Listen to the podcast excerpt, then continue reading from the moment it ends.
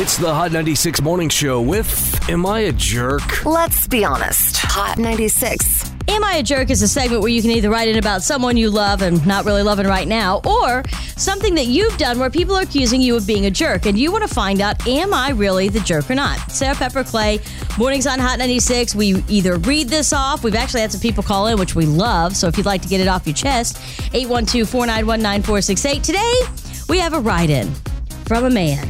And I kind of feel bad for this guy, but it doesn't make me think that he's any less of a jerk. I don't want to sway your vote on this. So let's read the entire thing and then you tell us what you think. I don't want to be in one of my best friend's weddings, and this is why. Does it make me a bad person if I've said no to be in one of my best friend's weddings because I just can't afford it? Between the cost of the tuxedo, a bachelor party, the gifts, and then we have to travel for his wedding. He's not getting married here in Evansville. After college, we graduated from IU. He moved to Minnesota. Do you know how hard it is to get to Minnesota?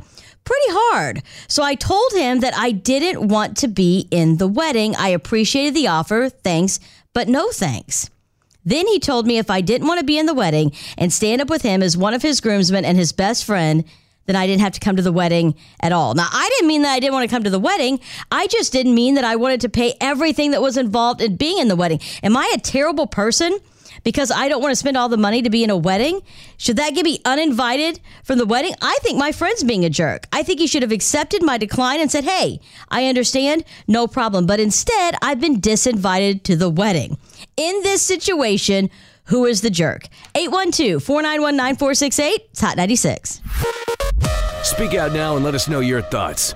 812 491 9468. Hot 96.